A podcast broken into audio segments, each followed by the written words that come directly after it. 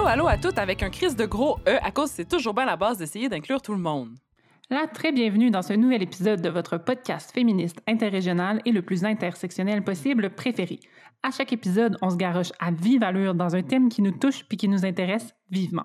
On l'observe avec nos lunettes nerd radicales de presque trentenaire, ben à bout de ce monde-là qu'on travaille à chimer à grands coups de podcast. Dans le fond, là, tout ou pantoute, c'est comme les petits cure-dents que tu coinces dans le trou avant de le remplir de colle à bois pour t'essayer à utiliser une plus petite vis dans un trop gros trou sur ton côté de comptoir. On accepte les autres suggestions techniques, hein, d'ailleurs. J'en ai une, euh, c'est enrouler ta vis de masking tape Ah, pour bon, euh, qu'elle soit plus grosse. Ah, ça marche aussi bon. avec euh, les euh, poignées d'armoire et de tiroirs. Bien noté. Bon. Aujourd'hui, on parle encore de charla- charlatanterie à cause on a tout le temps plus d'affaires à dire, puis on voulait aussi jaser avec Charles-Antoine Thibault, musicothérapeute et directeur de l'Association québécoise des musicothérapeutes du Québec. Puis, on va vous présenter un texte de l'autrice Ève Landry, lu par elle-même en toute fin d'épisode. Pi, pi, pi, pi, pi, pi, pi, hein, tout pantoute, fait qu'on en a toujours plus à dire. On fait qu'on va partir sur toutes sortes de chires de notre bord aussi. On est en direct de Villeray à Montréal, de Trois-Pistoles dans le bas du fleuve et de Sainte-Anne-des-Monts en Gaspésie. Je m'appelle Alexandra Turgeon. Moi, Laurie Perron. et Roxane Allier. Vous Vous écoutez, écoutez tout.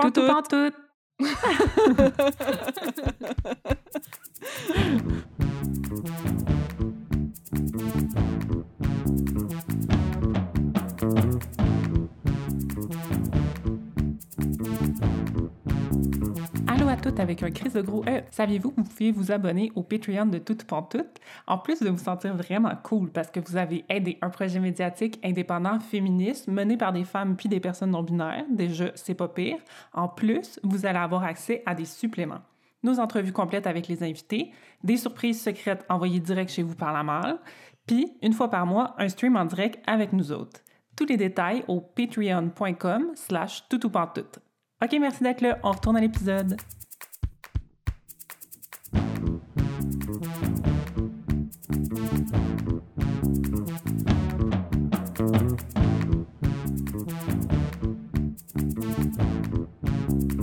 Avant d'entrer dans le vif du sujet, euh, c'est Roxane. Je voulais vous faire un petit avertissement de contenu, un trigger warning ou euh, traumavertissement en français.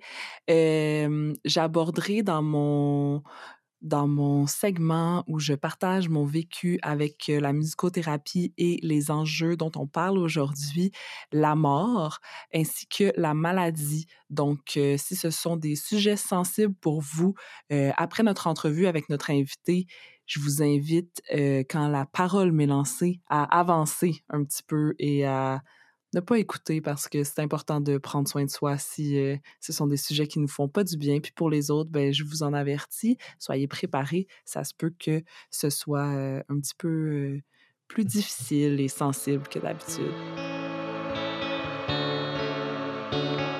C'est drôle de faire la partie euh, présentation et introduction parce que d'habitude, c'est Alex, vu que c'est elle la vraie bolée de l'équipe. Mais bon, on se rappelle que je ne suis pas neuropsy ni médecin puis que mes principales expériences scientifiques liées à la biologie humaine sont mes expérimentations de sextoy. Mais j'ai pu faire appel à quelqu'un d'une coche plus bright que moi, ma mère, qui m'a parlé de la différence et du lien entre les facteurs génétiques et épigénétiques dans le développement ou le non-développement de maladies euh, physiques ou psychologiques ou peu importe. Je m'essaye à vous l'expliquer, mais euh, je sais ça, je suis pas médecin. Les facteurs génétiques sont en gros des éléments stables qui sont codés dans notre ADN qui déterminent presque tout ce qu'on est. L'épigénétique, c'est tout ce qui est externe à cet ADN-là, autant l'alimentation, la pollution qu'on respire que notre environnement familial ou notre éducation, puis qui peut modifier la forme et donc la lisibilité et l'impact de notre séquence ADN sur notre vie. Ça a l'air compliqué, mais ça veut dire que notre environnement a un impact réel sur notre santé, en gros. Je vais vous mettre en lien dans les notes de l'épisode deux articles de journalistes scientifiques vraiment brillantes qui en parlent mieux que moi. D'ailleurs, je vous conseille vivement celui-là de Marie-Catherine Mera dans Science et Vie parce qu'elle aborde de façon critique l'utilisation marketing de l'épigénétique par l'industrie du wellness, qui est quand même pile notre sujet. C'est vraiment intéressant. Bref, l'épigénétique prouve qu'il est possible de déclencher ou de bloquer le développement de certaines prédispositions génétiques en contrôlant l'environnement d'une personne. Même si c'est assez récent comme champ d'expertise puis qu'on ne semble pas en connaître assez pour contrôler directement des facteurs précis, ça confirme que certaines habitudes plus saines peuvent avoir un impact réel sur notre corps et notre cerveau, puis donc que ça vaut la peine de bien manger, faire de l'exercice et compagnie.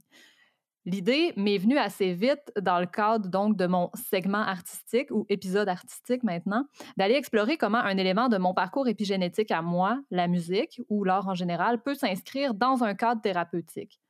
Puis l'invité de rêve s'est imposé dans ma tête aussi vite que l'idée, même si on avait pas mal perdu contact depuis notre deck en musique à Alma il y a dix ans. Euh, mais bon, voilà, j'ai eu la chance de jaser donc avec Charles-Antoine Thibault et ça m'a fait bien, bien, bien plaisir. Je vais donc mettre fin à cette intro qui finit plus et laisser parler le pro, drette là, là, là, là, là, là.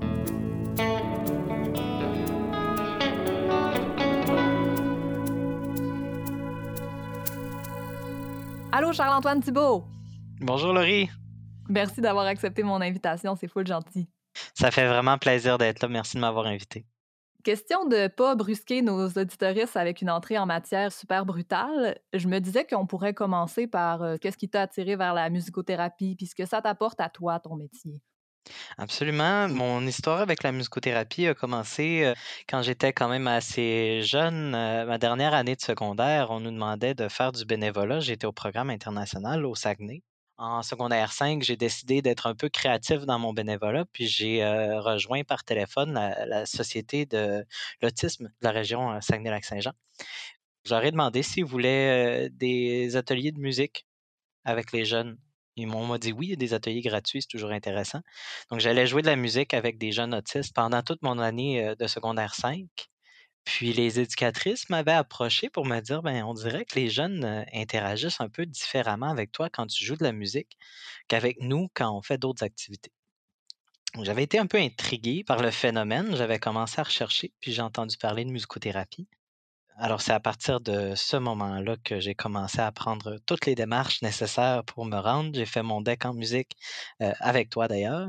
J'ai fait un bac en psychologie, puis j'ai fait ma maîtrise en musicothérapie. Maintenant, je suis musicothérapeute. Donc, euh, maintenant que les auditoristes sont préparés psychologiquement, je saute dans le vif du sujet. Pendant notre pré-entrevue, tu m'as parlé de la loi 21 qui encadre la psychothérapie puis qui a été mise en place pour éviter que des charlatans de la santé mentale puissent se proclamer thérapeutes. Tu amenais euh, l'exemple de celles qui disent guérir avec des chandelles, des cristaux, des affaires de même. Dans ce projet de loi-là, les musicothérapeutes ont pris la porte en même temps. Je vais te laisser le loisir d'expliquer tout ça si tu veux, mais j'aimerais surtout savoir, selon toi, la musicothérapie, pourquoi ça devrait être reconnu comme une forme de thérapie à part entière? Puis qu'est-ce que ça implique pour vous de ne pas l'être?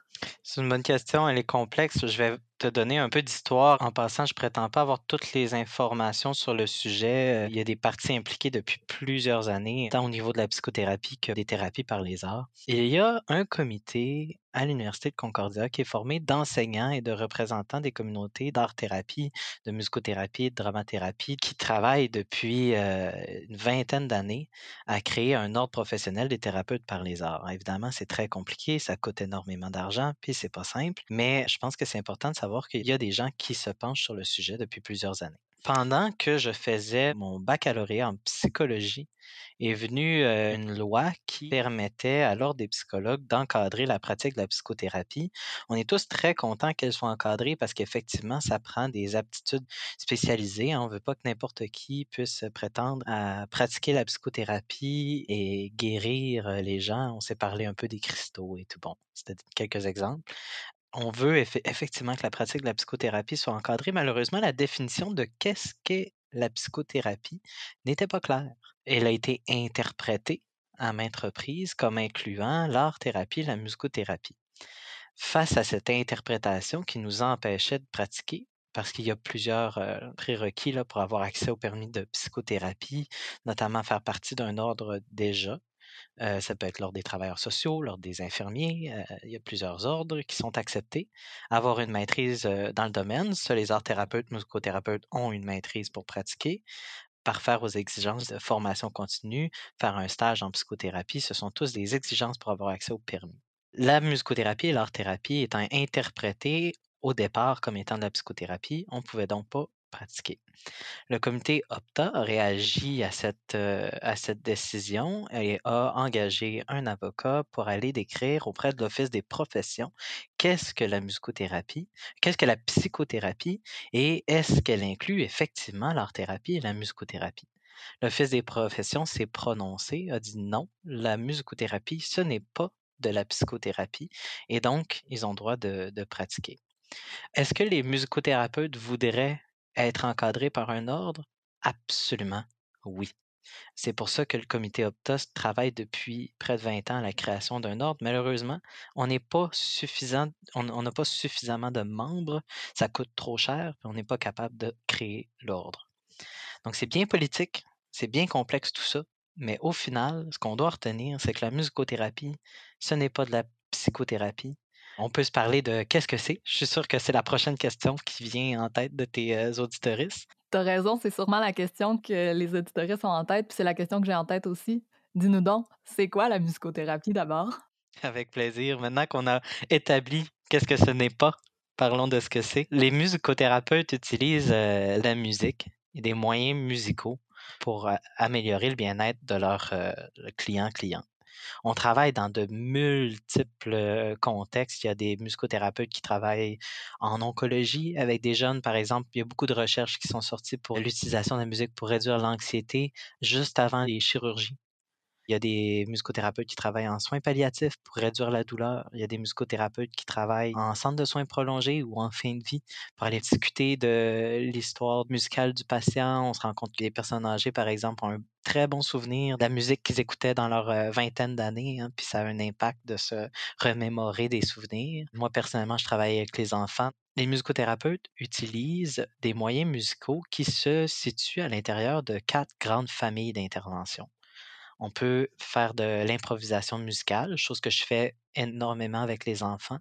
J'ai plein de trucs pour qu'un enfant puisse jouer de la musique sans avoir de connaissances sur un instrument. Hein. On peut enlever des lattes d'un xylophone pour jouer dans une tonalité qui est bien définie, puis ça peut donner plein d'opportunités de succès à un enfant qui est surpris, mon Dieu, je peux jouer de la musique, puis c'est donc agréable. On s'est parlé, par exemple, d'enfants mutistes sélectifs qui n'ont pas d'usage de la parole. On peut utiliser l'improvisation musicale pour euh, travailler des aptitudes sociales, par exemple. On a un question-réponse sur un xylophone entre deux personnes, bien, il peut apprendre tu parles en premier, je parle ensuite, je te réponds, question, réponse, question, réponse. On a une interaction qui est riche sans avoir besoin de l'utilisation de la parole. On peut utiliser la composition de chansons aussi. J'ai animé plein de groupes avec des jeunes qui venaient, euh, tout juste d'immigrer pour parler de leur processus migratoire, puis aller apprendre à connaître d'autres jeunes qui ont passé par les mêmes expériences. Ben, sous les activités de composition de chansons, mais ben, on arrivait à avoir un partage qui était super riche pour les jeunes qui participaient.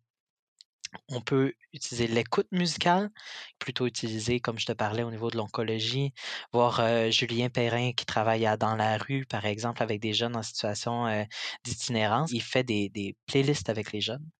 Donc, il s'assoit avec les jeunes, co-construit avec eux. Quelle musique te calme? Puis il va créer une playlist qui dure une vingtaine de minutes que les jeunes peuvent écouter juste avant leur rendez-vous en psychologie. Donc, ça réduit l'anxiété du jeune avant son rendez-vous avec le psychologue. La dernière approche euh, qu'on a utilisée, donc je te les résume parce que je te donne toutes sortes de choses en même temps.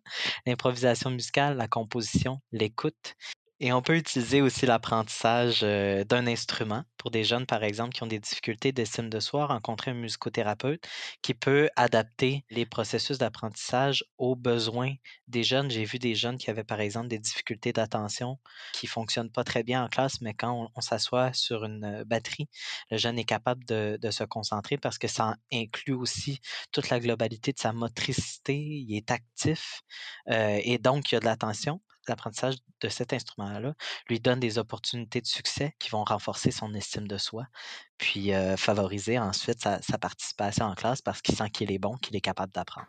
C'est vraiment intéressant. Je suis bien passionnée par le langage. J'étudie en littérature, je travaille en scénarisation, puis je trouve ça vraiment fascinant de voir justement comment certaines choses qu'on n'est pas capable d'exprimer avec des mots peuvent s'exprimer dans un langage complètement différent avec la musique je saute un peu dans mon plan d'entrevue parce que ça m'amène à penser à toutes sortes de situations où on peut avoir de la difficulté à nommer puis à conceptualiser des choses, surtout quand on est jeune. Puis tu parlais de, bon, justement, des jeunes euh, qui viennent d'immigrer, qui peuvent se retrouver en groupe, qui ont vécu des mêmes situations. Mais moi, je pense surtout à des situations où des jeunes peuvent se retrouver dans des milieux où ils semblent pas avoir d'autres gens qui comprennent ce qu'ils essaient d'exprimer ou qui peuvent pas trouver des pères, disons. Tu sais, je pense à des jeunes euh, LGBTQI2A+, mettons, dans des milieux familiaux super traditionnels ou des petites villes où on n'a pas beaucoup de modèles, ou à des jeunes qui peuvent se questionner, mettons, sur leur foi dans des familles super croyantes ou des affaires, mettons, qui sont super touchées à aborder avec l'environnement autour d'eux. Est-ce que la musicothérapie, ça peut être un outil quand on a de la difficulté à se faire comprendre autrement dans ce cas-là? Absolument. Ben, même dans le travail que je fais avec l'organisme Enfants Transgenres Canada, on, le voit beaucoup, les jeunes sont avides de processus de création quand ils vivent des difficultés, surtout à l'adolescence. Ils nous arrivent déjà créatifs. On n'a pas beaucoup à faire pour les amener à participer à la création. Je pense notamment à certains jeunes qui utilisent la poésie là, de semaine en semaine pour exprimer ce qu'ils ressentent. C'est super important pour eux d'être vus, d'être entendus. Et le processus de création peut faciliter euh, la verbalisation d'émotions qui peut sembler un peu étrange à dire à l'extérieur d'un processus de création. C'est plus facile de dire en chanson ta colère, ta tristesse, que de dire directement à quelqu'un, ben, je me sens triste, puis je me sens en colère, puis d'avoir l'impression de devoir l'expliquer. La réception d'un processus créatif se fait souvent avec beaucoup plus de facilité. Hein. Je reçois ta chanson, ben, je te remercie de l'avoir partagée avec moi, et des fois, c'est suffisant. C'est vraiment intéressant parce que c'est vrai que la peur des réactions qui peuvent venir aussi quand tu nommes des, choses qui te travaillent beaucoup en dedans, c'est une grosse partie de pourquoi des fois on s'exprime pas, je pense. Absolument. Quand tu viens dans un, dans un groupe, pour ta question, je parle beaucoup du groupe, là, on se rencontre à tous les samedis avec des jeunes créatifs dans, le- genre entre 14 et 18 ans. L'objectif du groupe, c'est juste de faire de l'art avec d'autres jeunes créatifs dans le genre. c'est pas plus compliqué que ça, c'est ce qu'on fait. Donc, de semaine en semaine, il y a aussi une excuse pour venir qui est pas tous mes samedis, entre 2h et 3h30, euh, je rejoins un groupe en ligne pour discuter de ce qui est difficile, puis j'entends les autres parler de ce qui est difficile, puis on se parle tout le temps de dysphorie dans le fond, fait que tu n'as jamais vraiment d'occasion d'apprendre à connaître les autres jeunes. Là, le groupe, à l'inverse, il est axé sur un temps de création ensemble, puis après, si tu veux nous parler de ta dysphorie ou de ce qui est difficile, ben on va t'écouter, ça va nous faire plaisir. Je pense que c'est beaucoup plus facile pour les jeunes de s'impliquer, de s'engager dans le groupe, plutôt que d'avoir toujours à ressasser la discussion. OK, c'est quoi mes pronoms? C'est quoi mon nom? Qu'est-ce que je veux? Est-ce que je veux transitionner? Est-ce que je veux pas transitionner? C'est clair. Est-ce qu'il y a des groupes dans ce genre-là qui se font aussi en région un peu plus éloignée ou autre chose? Parce que moi, j'en ai jamais entendu parler, mais il me semble que, mon Dieu, que ça ferait du bien, justement, dans des régions où on en a un petit peu moins de modèles ou d'exemples. Là, je pense au niveau de l'orientation sexuelle puis de la diversité de genre, parce que, bon, c'est plus dans ma lignée à moi, mais est-ce qu'il y a des initiatives qui vont toucher des groupes plus marginalisés aussi en dehors des grands centres? La bonne nouvelle, c'est qu'avec euh, la pandémie, qui apporte toutes sortes de mauvaises nouvelles, mais celle-là, elle est bonne. Le groupe est en ligne et on a à cœur de le garder même après le COVID, pas nécessairement entièrement en ligne, mais au moins une formule hybride, parce que ça nous permet d'inclure des jeunes qui viennent de l'extérieur de la région de Montréal. Il y a une grande pénurie de services pour cette population-là.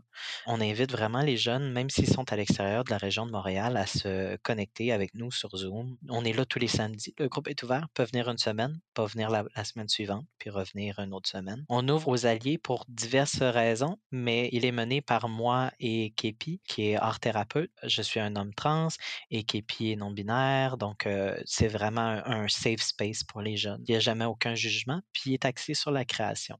C'est génial. C'est certain qu'on va mettre le lien pour tous les auditoristes et leurs descendants, descendantes, parce qu'on est rendu des adultes.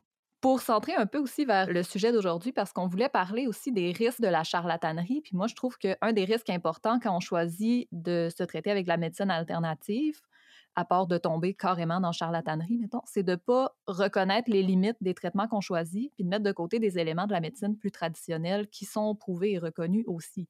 Est-ce que les musicothérapeutes, vous êtes formés pour reconnaître les limites de votre profession? Puis est-ce que vous vous inscrivez votre pratique dans un cadre plus large d'équipe, euh, disons, interdisciplinaire? Parce que ça peut pallier aussi à vos limites, mais à celles des autres disciplines également. Deux questions larges pour toi. Ce sont deux excellentes questions. Ça fait partie de notre euh, formation d'apprendre à reconnaître les limites de la musicothérapie. J'ai nommé qu'on n'a pas encore d'ordre professionnel et donc malheureusement, c'est les associations qui doivent faire euh, ce travail-là un peu à l'amiable. Nous, on s'assure à ce moment-là que les musicothérapeutes aient leur formation, soient formés le code de déontologie aussi nous oblige à, référer vers un autre euh, professionnel si le, client a des besoins qui réfèrent plus de la médecine ou du travail social. On doit toujours référer vers le professionnel qui est adéquat. Pour ta deuxième question, on travaille souvent dans des équipes interdisciplinaires.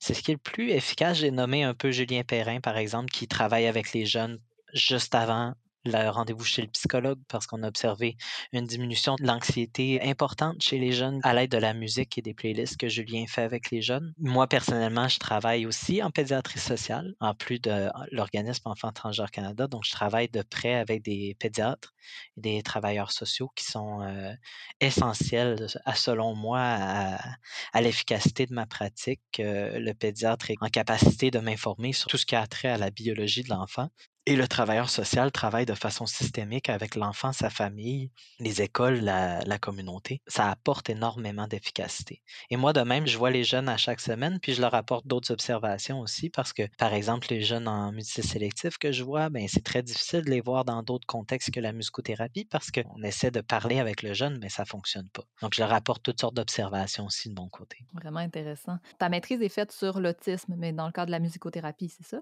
Exact. Jase-nous donc de ça un peu, là.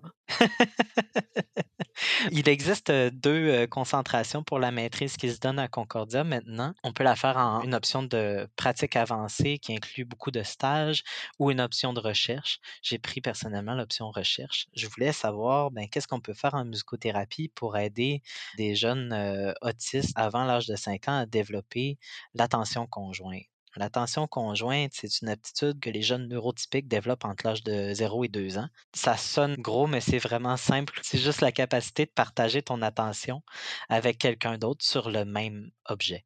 Les enfants le font tout le temps. Les auditoristes qui ont des enfants remarqueront des opportunités d'attention conjointe chez leurs enfants dans les prochaines semaines, je suis certain. Un enfant va pointer un oiseau, va pointer un arbre, va pointer quelque chose qui l'intéresse et va demander Mais ça, c'est quoi? C'est quoi? C'est quoi? Je veux savoir. Puis l'adulte va répondre en disant ben, C'est un arbre, il est grand, il est vert, c'est un sapin. Euh, grâce à cette aptitude, l'enfant développe ses capacités de communication, parce qu'il développe son langage, ses capacités sociales, parce qu'il est en interaction. Ce que la recherche nous disait quand j'ai étudié, il y a sûrement autre chose qui est sorti depuis, mais ce que j'apprenais, c'est que euh, l'attention conjointe chez les enfants autistes se développe, oui, mais dans un ordre différent. Et la raison était que la motivation sociale est moins grande il y a une motivation sensorielle importante pour certains jeunes sur le spectre. On s'entend, ils sont très différents. Hein. C'est dur de mettre tous les enfants autistes dans le même bateau. Ils sont différents d'un à l'autre, mais on s'apercevait que les jeunes qui n'avaient pas d'opportunité euh, d'attention conjointe,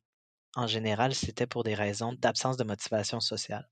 Donc, on n'a pas nécessairement tendance à initier ces interactions-là avec euh, l'adulte, plutôt un intérêt sensoriel très important des objets qui tournent, des reflets, des sons. Les enfants autistes peuvent être hypersensoriels ou hyposensoriels de certains sens. Et c'est là que ma théorie devenait la muscothérapie peut être intéressante parce qu'elle est sensorielle. Et donc, on va chercher la motivation sensorielle de l'enfant plutôt que sa motivation sociale pour pouvoir créer des opportunités d'attention conjointe et donc développer la communication et les euh, aptitudes sociales de l'enfant. Je pense que je pourrais t'écouter jaser de ça pendant euh, encore trois heures, mais le format podcast oblige. Je vais clore euh, cette douce entrevue. À moins que tu aies d'autres choses dont on n'a pas parlé puis que tu aurais aimé aborder. Toujours du temps pour ça je trouve très important le groupe d'enfants transgenres Canada. On veut s'assurer d'aller chercher euh, le plus de jeunes possible en raison surtout de la pénurie de services. Mais Enfants transgenres Canada offre pas seulement des services de musicothérapie, si je me trompe pas. Oui, exact. On offre euh, non seulement le groupe euh, du samedi avec les jeunes, mais il y a aussi des groupes de support et de soutien pour les parents. À la base, Enfants transgenres est fondé par des parents qu'il y avait des enfants qui voulaient transitionner en très bas âge, puis qu'il n'y avait pas d'informations, mais ils voulaient supporter l'identité de genre de leur enfant. Les services se sont développés à partir de ça. Il y a des groupes de soutien qui sont aussi en ce moment en ligne avec euh, Charlie, qui est travailleur social, euh, qui fait un service extraordinaire aussi pour les parents. Donc, euh, si les gens veulent des services, peuvent nous écrire à l'adresse courriel que je t'enverrai. Ça nous fait plaisir de les orienter. On offre aussi toutes sortes de services. Euh, maintenant, il y a un partenariat avec une firme d'avocats qui accepte de représenter les jeunes si jamais il y a des difficultés avec les écoles ou dans la communauté pour la transition du jeune. On va offrir des outils d'affirmation de genre aussi aux jeunes qui en ont besoin. Il y a plein de choses qui s'en viennent. Oh, génial. Je suis super impressionnée de tout ton parcours. Je suis bien contente d'avoir pu jaser avec toi dix ans plus tard. Merci pour ton temps et à bientôt. Merci à toi.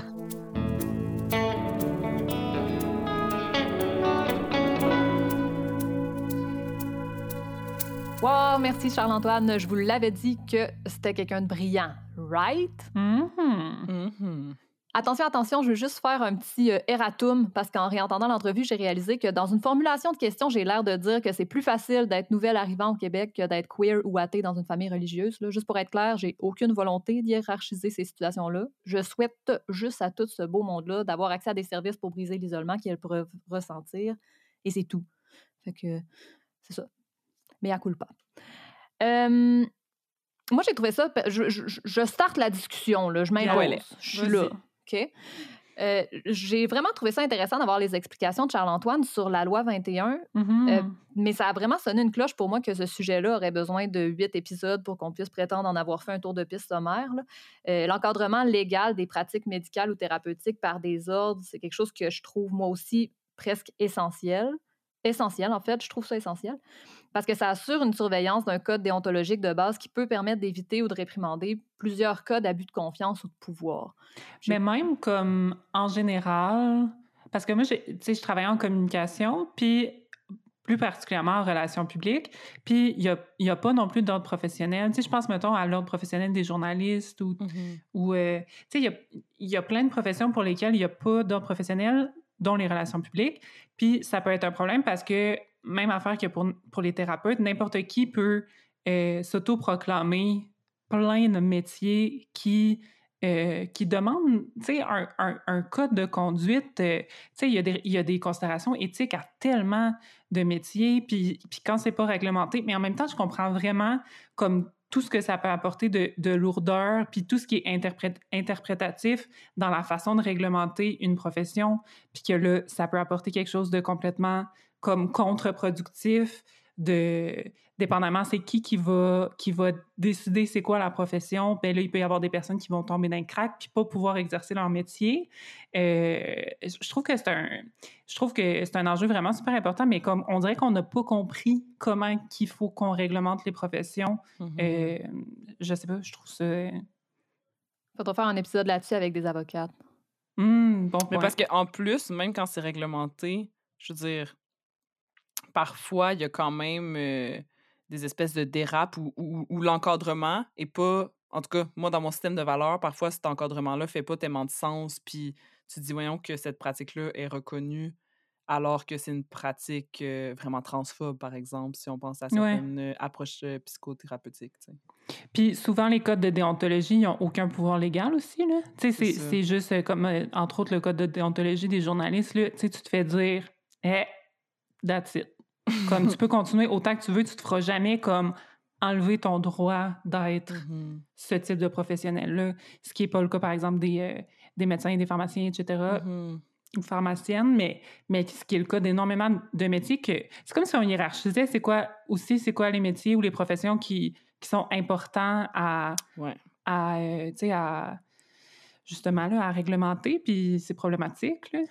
Ben oui parce mm. que il y a vraiment ben, il y a ça comme une espèce de hiérarchisation tu sais des par exemple des violences tu sais comme des violences verbales dites par des journalistes euh, envers des communautés marginalisées mettons ça va être peu considéré ou pas considéré mais on l'espère en tout cas des tu sais il y a quand même un petit peu plus de recours pour qu'est-ce qui est mettons des violences je sais pas je pense aux violences obstétriques euh. obstétricales merci Même s'il y, en a, il y en a vraiment beaucoup. Encore que. Mm. C'est ça. Je me dis, il y a une, minime forme d'espoir dans le fait que, comme, bon, c'est un peu régi par un autre professionnel. Mais même à ça, bon. Même à ça, cet ordre professionnel-là, c'est du monde, puis c'est ça, puis c'est interprétatif. Fait que c'est souvent inadéquat. Ouais. Ouais. Ouais. Ben, il y a beaucoup d'interactions entre les professions dans vie, là, aussi, là. Puis moi, c'est quelque chose que j'ai mmh trouvé full intéressant avec Charles-Antoine parce que j'adore la collaboration. Comme je disais dans l'autre épisode, je ne suis pas moins émotive face à l'idée de collaborer, travailler vers un monde meilleur tous ensemble. Euh, mais c'est ça, Charles-Antoine le confirmait, les musicothérapeutes sont formés pour ça. Puis c'est un point que j'ai trouvé super important, puis qui relie les deux derniers épisodes sur les soins complémentaires, c'est de se souvenir que l'essentiel, c'est de connaître les limites de sa profession ou des soins qu'on mmh. propose avant de les appliquer.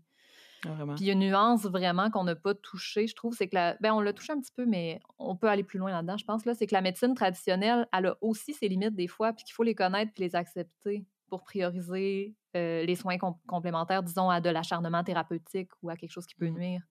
Euh, la musique, ça transmet vraiment beaucoup d'émotions en soi, puis l'humain y ajoute encore plus d'affect, je pense, en l'associant à des moments précis de sa vie.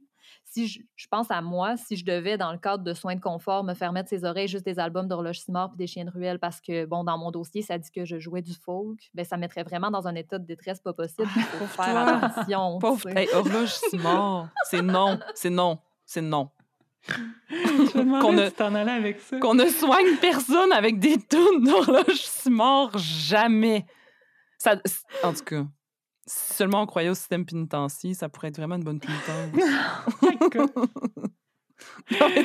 en tout cas. Allez pas l'écouter. mais bravo. Allez pas l'écouter. Je sais pas c'est quoi, puis je vais, je vais écouter ton conseil de pas l'écouter. Et je trouve ça fou intéressant l'acharnement thérapeutique, puis euh, autant dans la médecine conventionnelle qu'effectivement, dans les soins complémentaires, ça peut être un acharnement aussi, puis ça peut être un acharnement aussi de essayer toutes les sortes de soins complémentaires parce qu'il y en a un qui n'a pas fonctionné, par exemple. Puis, euh, en tout cas, c'est un, un, sujet vraiment touché. Puis, on a parlé de ça euh, avec mon père dans le temps des fêtes, un peu de euh, de la fin de vie, tu sais, puis de, tu sais, lui, il disait, dans le fond, moi, quand je vais être vieux, puis je vais être malade, parce que mon père travaillait en CHSLD, il est médecin en CHSLD avec des personnes âgées, puis, tu sais, il, en côtoie beaucoup des personnes qui, sont en fin de vie, puis qui sont, mettons, branchées depuis des années, des années, puis qui sont plus, plus là. Puis lui, il disait, euh, moi, je veux pas me rendre là, tu sais, je veux, je veux que vous finissiez ma vie avant que j'en sois dans cet état-là, pour moi, mais aussi pour vous, pour pas que vous ayez cette lourdeur-là à vous occuper de moi et tout. Puis ça m'a fait beaucoup réfléchir à, tu sais, quand, où est-ce qu'on met la ligne à quand est-ce que, premièrement, où est-ce qu'on met la ligne à quand est-ce qu'on arrête d'essayer de, soigner puis qu'on essaye juste de donner des soins de confort qui peuvent être apportés par, par des affaires comme la musique, comme Charles-Antoine l'a vraiment bien, euh, bien expliqué, là, que je pense qu'il peut être vraiment super positif, mais aussi, euh, ça m'a fait réfléchir à à l'espèce de tabou qu'on a par rapport à la fin de la vie puis à la mort. Puis, euh, tu sais, au fait qu'on on dirait qu'on a tellement peur de mourir puis que les personnes autour de nous meurent aussi, que c'est comme si on va tout essayer, même quand ça mm-hmm. devient carrément désagréable pour la personne qu'on essaie d'aider, euh, plutôt que juste la laisser partir. Puis j'ai appris aujourd'hui, j'ai pas fait de foule de recherche, là, fait que je vais juste dropper ça, mais j'ai appris aujourd'hui l'existence d'un mouvement qui s'appelle le Death Positive, mouvement dette positif, comme body, body positive, mais avec la mort. Puis c'est un espèce de mouvement pour se réapproprier comme que la mort, ça fait partie de la vie, puis que plutôt on commence à en parler, puis avoir des discussions un peu comme j'ai eu avec mon père, puis faire comme moi, ma fin de vie, j'avoue de même. Ben moi, ça va être genre paralysant puis épeurant quand on va être rendu là, puis plus on mm-hmm. peut faire des choix euh, éclairés, puis comme positifs pour tout le monde. Oui, mm-hmm. vraiment. Oui, mm. puis en fait, quand je parlais de d'acharnement thérapeutique, moi, je pensais pas nécessairement à l'acharnement par les soins complémentaires, mais je pensais au moment où tout ce qu'on disait dans le dernier épisode, que euh, ben, des fois, ce qui nous fait du bien réellement sur le moment nous fait pas du bien à long terme ou tout ça. Ben, à un moment donné, il faut lâcher prise de ça. Puis les soins complémentaires, euh, peut-être que c'est pas grave rendu là de toutes les essayer ou de faire n'importe quoi qui te fait du bien puis qui te fait sentir euh, confortable parce que là, après la suite, quand tu es rendu en soins de confort, c'est peut-être plus à ça qu'il faut penser. Ouais. En tout mmh cas l'entrevue avec Charles-Antoine ainsi que toutes ces euh, discussions très intéressantes m'ont vraiment rappelé un, un souvenir. En fait, moi, j'ai pas, j'avais pas beaucoup réfléchi à la musicothérapie euh, dans ma vie. Là. Ben, j'ai la chance de ne pas avoir été entourée de beaucoup de gens malades aussi. Puis, mais j'ai vécu une expérience euh, il y a quelques années dans laquelle j'étais comme vraiment dépourvue de moyens pour aider une amie qui était en fin de vie en traitement pour un cancer donc hospitalisée. Puis j'allais la visiter quotidiennement. Puis un jour, j'arrive, puis j'ai vu un, piano apparaître dans sa chambre. Mmh. Puis elle m'avait dit, au moment où elle était encore comme consciente, que si je me souviens bien, il y avait quelqu'un qui venait lui jouer de la musique. il y avait comme un service de musicothérapie à l'hôpital. Puis ça avait vraiment. J'ai vraiment le souvenir que c'était quelque chose qui, qui lui faisait du bien. elle était alitée depuis plusieurs semaines, peut-être même mois à ce mmh. moment-là. Puis moi, j'allais la visiter souvent, puis je cherchais vraiment de quoi faire pour l'aider, puis aussi, on va se le dire, pour comme m'aider à accepter sa mort prochaine dont j'entendais parler par, euh, par euh, les intervenants et intervenantes euh, du milieu hospitalier. Puis à un moment donné, j'ai été acheter un ukulélé, ben deux ukulélés, parce que mmh. j'avais vu le piano, puis elle m'avait parlé de la musique, puis on n'en a pas tant joué ensemble. On en a joué comme peut-être une fois, mais on écoutait souvent de la musique, puis ça le faisait vraiment du bien. Puis on a fait euh, une raide de char juste avant sa mort. Elle nous a demandé, euh, c'était la veille de sa mort, en fait, elle nous a demandé si elle pouvait euh, sortir de l'hôpital. Puis on est, allé faire un tour de camion, dans le fond, puis on a écouté sa musique préférée. Puis je me souviens, comme si c'était hier, on roulait sur le bord du fleuve à Montréal en plus, ben, comme ça arrive de Montréal. chaque fois que je passe là, j'ai ce souvenir-là de l'espèce de, de, de libération puis d'apaisement qu'elle a eu, tu sais, une espèce de comme je sais pas, c'est comme si elle était, était légère tout d'un coup, puis que c'était comme correct de partir. Puis je sais que ça sonne comme vraiment ésotérique. mais je veux dire, c'était. Je sais pas, c'était vraiment ça que c'était. Puis en tout cas, ça me, ça m'a juste comme rappelé à quel point, comme c'est ça, la musique peut nous faire vivre des choses. Puis je me demandais, en écrivant ça, en, réfléchissant à ça, je me demandais, est-ce que euh, vous, les auditeuristes, ou vous, vous, Laurie puis Alex, vous avez déjà vécu des trucs dans le genre? Puis si les auditeuristes, vous en avez vécu des, des genres de situations de ce type-là, n'hésitez pas à, nous les partager sur nos réseaux sociaux. C'est aller dans nos DM, ça me ferait plaisir de vous lire. Ouais, vraiment, mon Dieu. Bonne idée. J'ai goût de brailler de ton histoire, Moi aussi. Mais ça me fait penser que, comme on dirait, en écoutant Charles-Antoine, je me suis rendu compte que moi non plus, j'avais pas.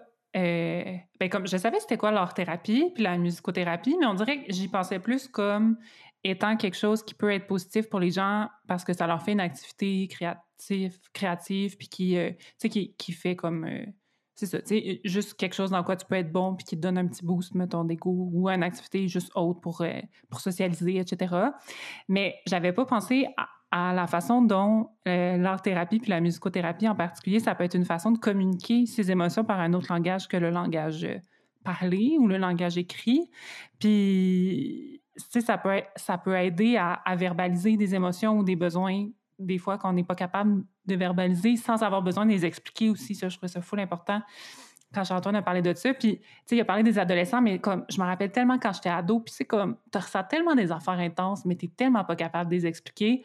Puis, comme, quand tu le dis, tout le monde te trouve tellement cave. Comme, tu sais, comme, ça n'a pas rapport à ce que tu vis, mais comme, puis je me rappelle, tu sais, ado, puis même encore aujourd'hui, écouter de la musique, puis de me dire, Chris, c'est exactement de même que je me sens. Ah, vraiment. Puis d'être un peu comme jalouse des fois des personnes qui sont capables de faire de la musique ou de créer de la musique, qui sont capables de sortir ça d'eux autres sous la forme de texte, mais aussi sous la forme, tu sais, parce que la, musique rajoute une couche d'émotion, des fois que juste par le... Parce que moi, quand je suis émotive puis je ressens des affaires, j'écris, tu sais, j'ai un journal, mais comme des fois, c'est pas assez, comme, puis je trouve ça... Mm-hmm. En tout cas, je suis, je suis envieuse de de qu'est-ce que la musique peut, peut apporter. Mais la musique, mais aussi et la poésie, la, toutes sortes d'autres formes dans la peinture, whatever. Qu'est-ce que ça peut faire sortir comme, comme émotion. Puis je trouve ça, je trouve ça malade. Oui, mm. puis la danse aussi, on avait parlé avec Sonia Palato dans l'autre saison. Puis vraiment, c'est un autre exutoire full intéressant. Je Tellement, tellement. Puis là, euh, vas-y, Est-ce que vous autres, des fois, vous écoutez des, des tunes, puis tu te dis, clairement, l'artiste a écrit cette tune-là pour moi? Je suis narcissique? C'est euh, juste moi? je me dis pas ça de même. Parce que moi, je me dis vraiment souvent ça. Philémon Simon, d'ailleurs, je le remercie de m'avoir écrit plusieurs tunes. clairement pour toi. Clairement pour toi. Mais toi, Laurie, notre, notre, artiste en résidence, qu'est-ce que, qu'est-ce que ça, ça t'évoque, tout ça?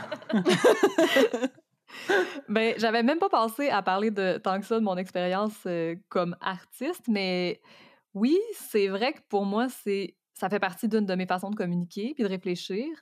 Euh, personnellement, je trouve ça super difficile d'aller vers les autres pour créer des liens, mais être en relation, c'est l'affaire que j'aime le plus au monde. Puis c'est ma raison de vivre. C'est comme deux facettes euh, zéro compatibles de ma personnalité.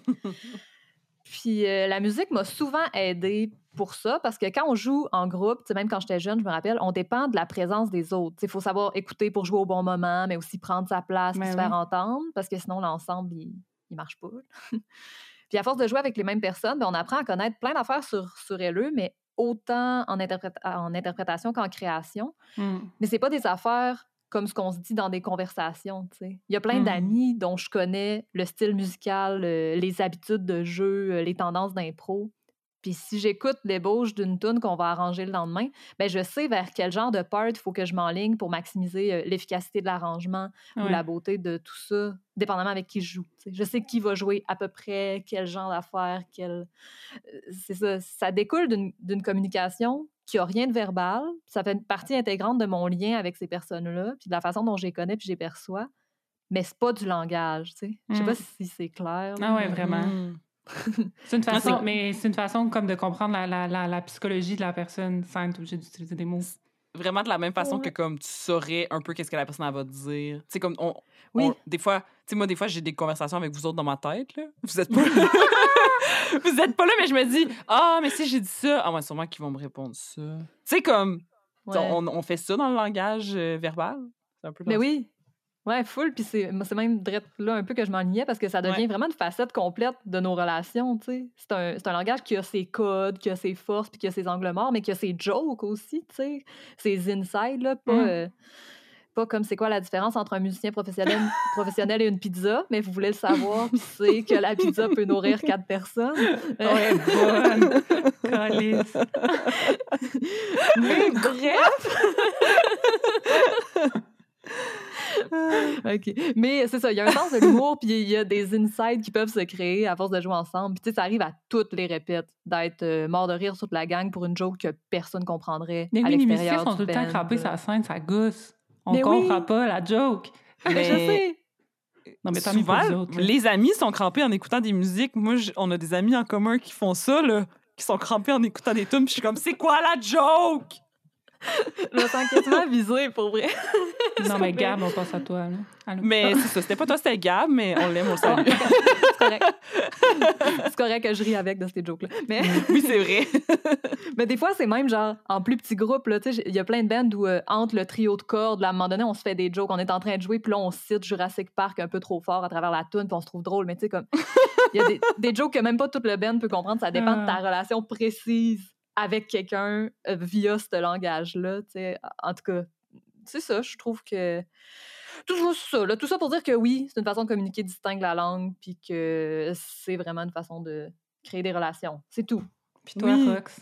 Non, mais c'est aussi vraiment comme une façon de, ben, de communiquer, comme on l'a dit. Puis là, on a trop de fun, fait que je vais nous donner un petit peu parce que si je reviens à mon histoire dramatique de tantôt, euh, tu sais, le ukulélé, ben là, mon amie est morte finalement. Euh, on pense à elle, on l'aime. Mhm, allez. Mais, euh, excusez, euh, Diziam, que le ukulélé que j'avais acheté pour jouer de la musique avec elle, je l'ai gardé. Puis des années plus tard, ben, j'ai comme commencé à l'utiliser puis à en jouer pour de vrai. Puis j'ai vu vécu de quoi que j'avais comme pratiquement jamais vécu ou en tout cas que j'avais jamais comme réfléchi.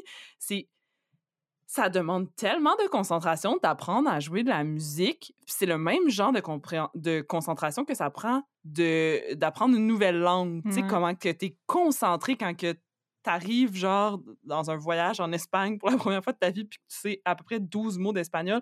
Puis là, tu te concentres vraiment fort pour essayer de comprendre puis de répondre. Ben, c'est un peu ça que je vis quand que j'a- j'apprends à jouer la musique. C'est comme je sens que mon cerveau puis mon corps force puis que je suis 100% dédiée à ce que je fais. C'est vraiment pas de quoi que je vis souvent vu que je suis une personne vraiment anxieuse. Puis c'est ça, ça c'est juste comme apprendre à jouer d'instruments, ça m'a ça m'a fait penser à apprendre des nouvelles langues puis à, à vraiment c'est comme se dédier, tu sais. Ouais, ça peut être vraiment méditatif de complètement rentrer là-dedans. Ouais, Mm. comme Ça pas peut être vraiment insultant aussi.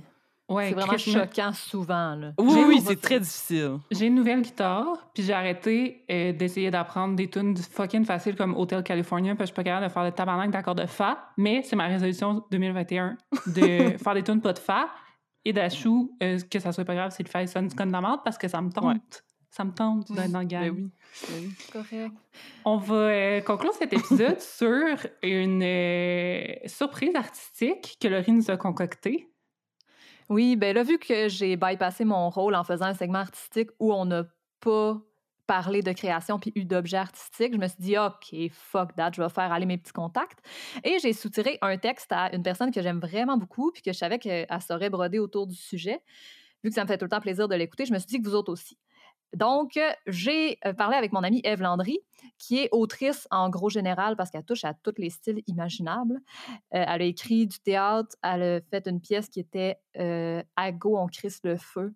L'année passée, si je ne me trompe pas. Elle a écrit un roman qui est vraiment bon, que je t'ai envoyé Rox par la poste, c'est fucking bon, qui est grand. vraiment bon, merci. Plaisir. fait que je vais mettre dans les notes de l'épisode des liens vers ses réseaux sociaux, la page de sa maison d'édition, puis tout ça. Elle a aussi participé au, elle participe à l'organisation des soirées Lune, qui sont des soirées vraiment tripantes à Montréal. Puis elle a le blog Les Fausses Vérités. Je pense que j'ai fait le tour de sa petite bio vite faite. Là. Mais c'est ça, fait qu'elle nous a pondu un petit texte spécifiquement pour l'occasion. Malade. Puis, ben, je nous laisse écouter ça là, là.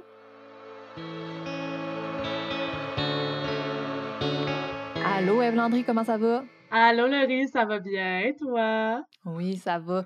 C'est un honneur d'enfin euh, faire un podcast ensemble. Ben oui, mon Dieu, après toutes ces années. On avait eu un projet qui n'a jamais abouti et voilà euh, aujourd'hui qu'on se rencontre sur les ondes de Tout ou Pantoute pour que tu nous fasses euh, un petit texte dans le cadre de notre thème d'aujourd'hui de la charlatanerie et de, ma foi, toutes les sciences médicales alternatives toutes les sciences médicales, au final, c'est de ça qu'on a parlé. bon, bien contente de l'apprendre. euh... Mais merci de me recevoir, euh, j'apprécie euh, beaucoup. Alors, oui, c'est cela. C'est un texte qui s'intitule Invisible et ça va comme suit. Quand j'étais kid, puis qu'on me demandait quel pouvoir je choisirais dans l'éventualité très concrète où le ministère des super-héros m'enverrait une offre d'emploi direct dans ma boîte courriel, mettons, c'est toujours l'invisibilité qui l'emportait. Pouvoir euh, me déplacer sans être vu, pouvoir euh, me faufiler dans tous les raccoins du monde sans qu'on m'ordonne de marcher droit. Être une femme invisible, ce serait bien le seul point commun entre moi et Scarlett Johansson. Un point commun entre moi puis la maladie mentale et tout on va se le dire, une dépression, un trouble schizophrénique ou une psychose, ça s'aperçoit pas trop trop à l'œil nu. Un débalancement de la thyroïde non plus. Vite de même, on n'y pense pas, mais il y a des avantages à se casser une jambe, hein? Euh, genre que ça paraît, même que ça saute aux yeux. Bon, j'en conviens, ça rend pas l'activité agréable, mais au moins personne peut dire que c'est tout dans ta tête. Puis aussi, tu peux te monter une belle collection de dessins obscènes sur ton plâtre se casser une jambe, c'est pas plus reposant que de tomber en burn-out, mais au moins personne prend le temps de juger ton choix de béquille. Si ta tante Denise s'écrase au bas des escaliers parce qu'elle est allée un peu trop généreusement sur la maroula au réveillon, personne va lui dire de prendre trois grands respires pour que ça passe. Personne va lui dire Denise, t'as peut-être juste besoin de travailler moins. Mais quand le bobo est dans ta tête, drôlement, tout le monde va aller se mettre le nez dans ton coco. Le monde aime se lever sur leurs grands chevaux en criant à la surmédicamentation et l'instrumentalisation de la psychiatrie. Si j'applaudis tout un chacun d'avoir un esprit critique face à la médecine moderne, euh, je me demande souvent d'où vient cette bienveillance soudaine. Parce que j'ai rarement entendu le monde à la radio suggérer à des diabètes de remplacer leur insuline par deux, trois séances de yoga. Je sais, c'est dur de voir l'impact d'un trouble de santé mentale à l'œil nu, mais si Scarlett m'a montré quelque chose d'envie, c'est que ce qui est invisible peut quand même nous péter la gueule puis on se défend comme on peut. Moi, Laurier, j'ai 25 ans. J'ai un quart de siècle et j'en suis à ma seconde dépression majeure. Je suis sous médication depuis presque deux ans. Antidépresseur, une dose le matin. Anxiolytique, deux doses. Une le matin, une le soir. Pas que je vois pas petit pour déblatérer sur ce qui me rend incapable d'affronter l'adversité du quotidien. Hein. Oh non! Même que je déblatère dans toutes les CLSC de l'île depuis que j'ai genre six ans mais parler de ses problèmes, parfois, c'est juste pas assez. Parfois, ça prend un peu d'aide pour remonter une pente. Tu sais, une tank sur le flasher, ça a besoin de gaz pour continuer, hein, même si on est bien motivé à pousser le char jusqu'à ses vacances d'été. Ta tante Denise puis sa jambe cassée, là, font leur gros possible pour se réparer. Avec des plâtres, puis sûrement une coupe d'Advil quand la douleur l'empêche de dormir. Peut-être que toi, tu t'offrais la douleur. Peut-être que toi, tu n'aurais pas besoin de pilules pour faire tes nuits. C'est vrai, mais je suis ici pour te rappeler que ton opinion, là, ben, on n'en a vraiment rien à chier. En réponse à votre nez fouineur, je lève mon verre d'Amarula à la santé de ma belle grosse gang de médicamentés. Ma belle grosse gang de super-héros qui continuent de s'écouter dans une société où les opinions non sollicitées sur la gestion de notre santé mentale sont tellement lourdes qu'on s'entend même plus penser. Ma gang de malades, lâchez pas. Lâchez-vous pas. Puis quand ta tante Denise, du haut de sa chaise roulante, répétera qu'on a besoin de qu'on n'a pas besoin de ces cochonneries-là, mais juste d'aller se promener dehors, ben vous y passerez mon message. Chère Denise, personne n'est mieux placé que nous, puis nos médecins, mettons, pour décider si oui ou non ça nous prend 300 mg d'aide supplémentaire pour arriver à sortir du lit le matin. Puis surtout pas celles qui n'ont jamais eu de misère à se lever tout court. Avec toi, je nous obstinerais pas. On serait bien capable de te péter à gueule, sincèrement, les invisibles. Bravo, merci. Mais merci à toi. C'est toujours un plaisir de collaborer. Oh, ça me fera toujours, toujours plaisir. Ben, c'est génial. Je nous close cet épisode ainsi. Fin. C'est ce qui conclut ce nouvel épisode de Tout Tout On espère que vous avez aimé ça, puis on se demande, vous autres, avez-vous un ukulélé à la maison? Qu'est-ce que vous pensez de l'équilibre entre médecine conventionnelle et thérapie par l'art? Et est-ce que vous aussi, l'art, ça vous aide à vivre et à être de bonne humeur à tous les jours? On a le goût de vous entendre puis de vous lire, fait gênez-vous pas pour nous écrire sur nos médias sociaux. On s'appelle Tout ou Pantoute, puis on est sur Instagram puis sur Facebook. Puis on a une adresse email, c'est toutoupantoute à gmail.com. Aussi, on vous invite à nous écrire si vous pensez qu'on peut s'améliorer de quelconque manière. C'est quoi nos angles morts? Qui on oublie? Qu'est-ce qu'on oublie? N'hésitez pas à nous aider à être meilleurs et pleines de bonnes... Non, on est pleine de bonne volonté, puis on sait qu'on n'est pas parfaite. Puis aussi, écrivez-nous si, vous aussi, il y a des artistes qui vous écrivent des tunes. Oui, s'il vous plaît. We wanna know. à quoi je veux savoir si je suis normale ou pas? Si Philémon Simon vous a écrit des tunes aussi, on aimerait ça savoir. Ou d'autres mots. Mm. Parce qu'à un moment donné, c'est de la trahison. Bon, si, vous... si vous avez une passion, un talent, une expertise, que vous aimeriez partager ça avec le monde entier sans devoir le conquérir au sein de la Team Rocket, écrivez-nous. On veut vous connaître. On est toujours à la recherche de nouveaux sujets et de personnes de tous horizons pour en parler avec nous en ondes. On veut sortir de nos cercles. Aidez-nous. S'il vous plaît. Help. Merci à Charles-Antoine Thibault pour ton temps, ton travail et tes pistes de réflexion d'une pertinence incroyable. Ça a été un plaisir de euh, réfléchir avec toi dans cet épisode. Merci à Laurie Perron pour l'entrevue puis pour la musique. Merci à Audrey Laperrière pour notre visuel. Merci à Marie-Ève Boisvert, grande star internationale du montage. Et merci à vous d'avoir joué avec nous.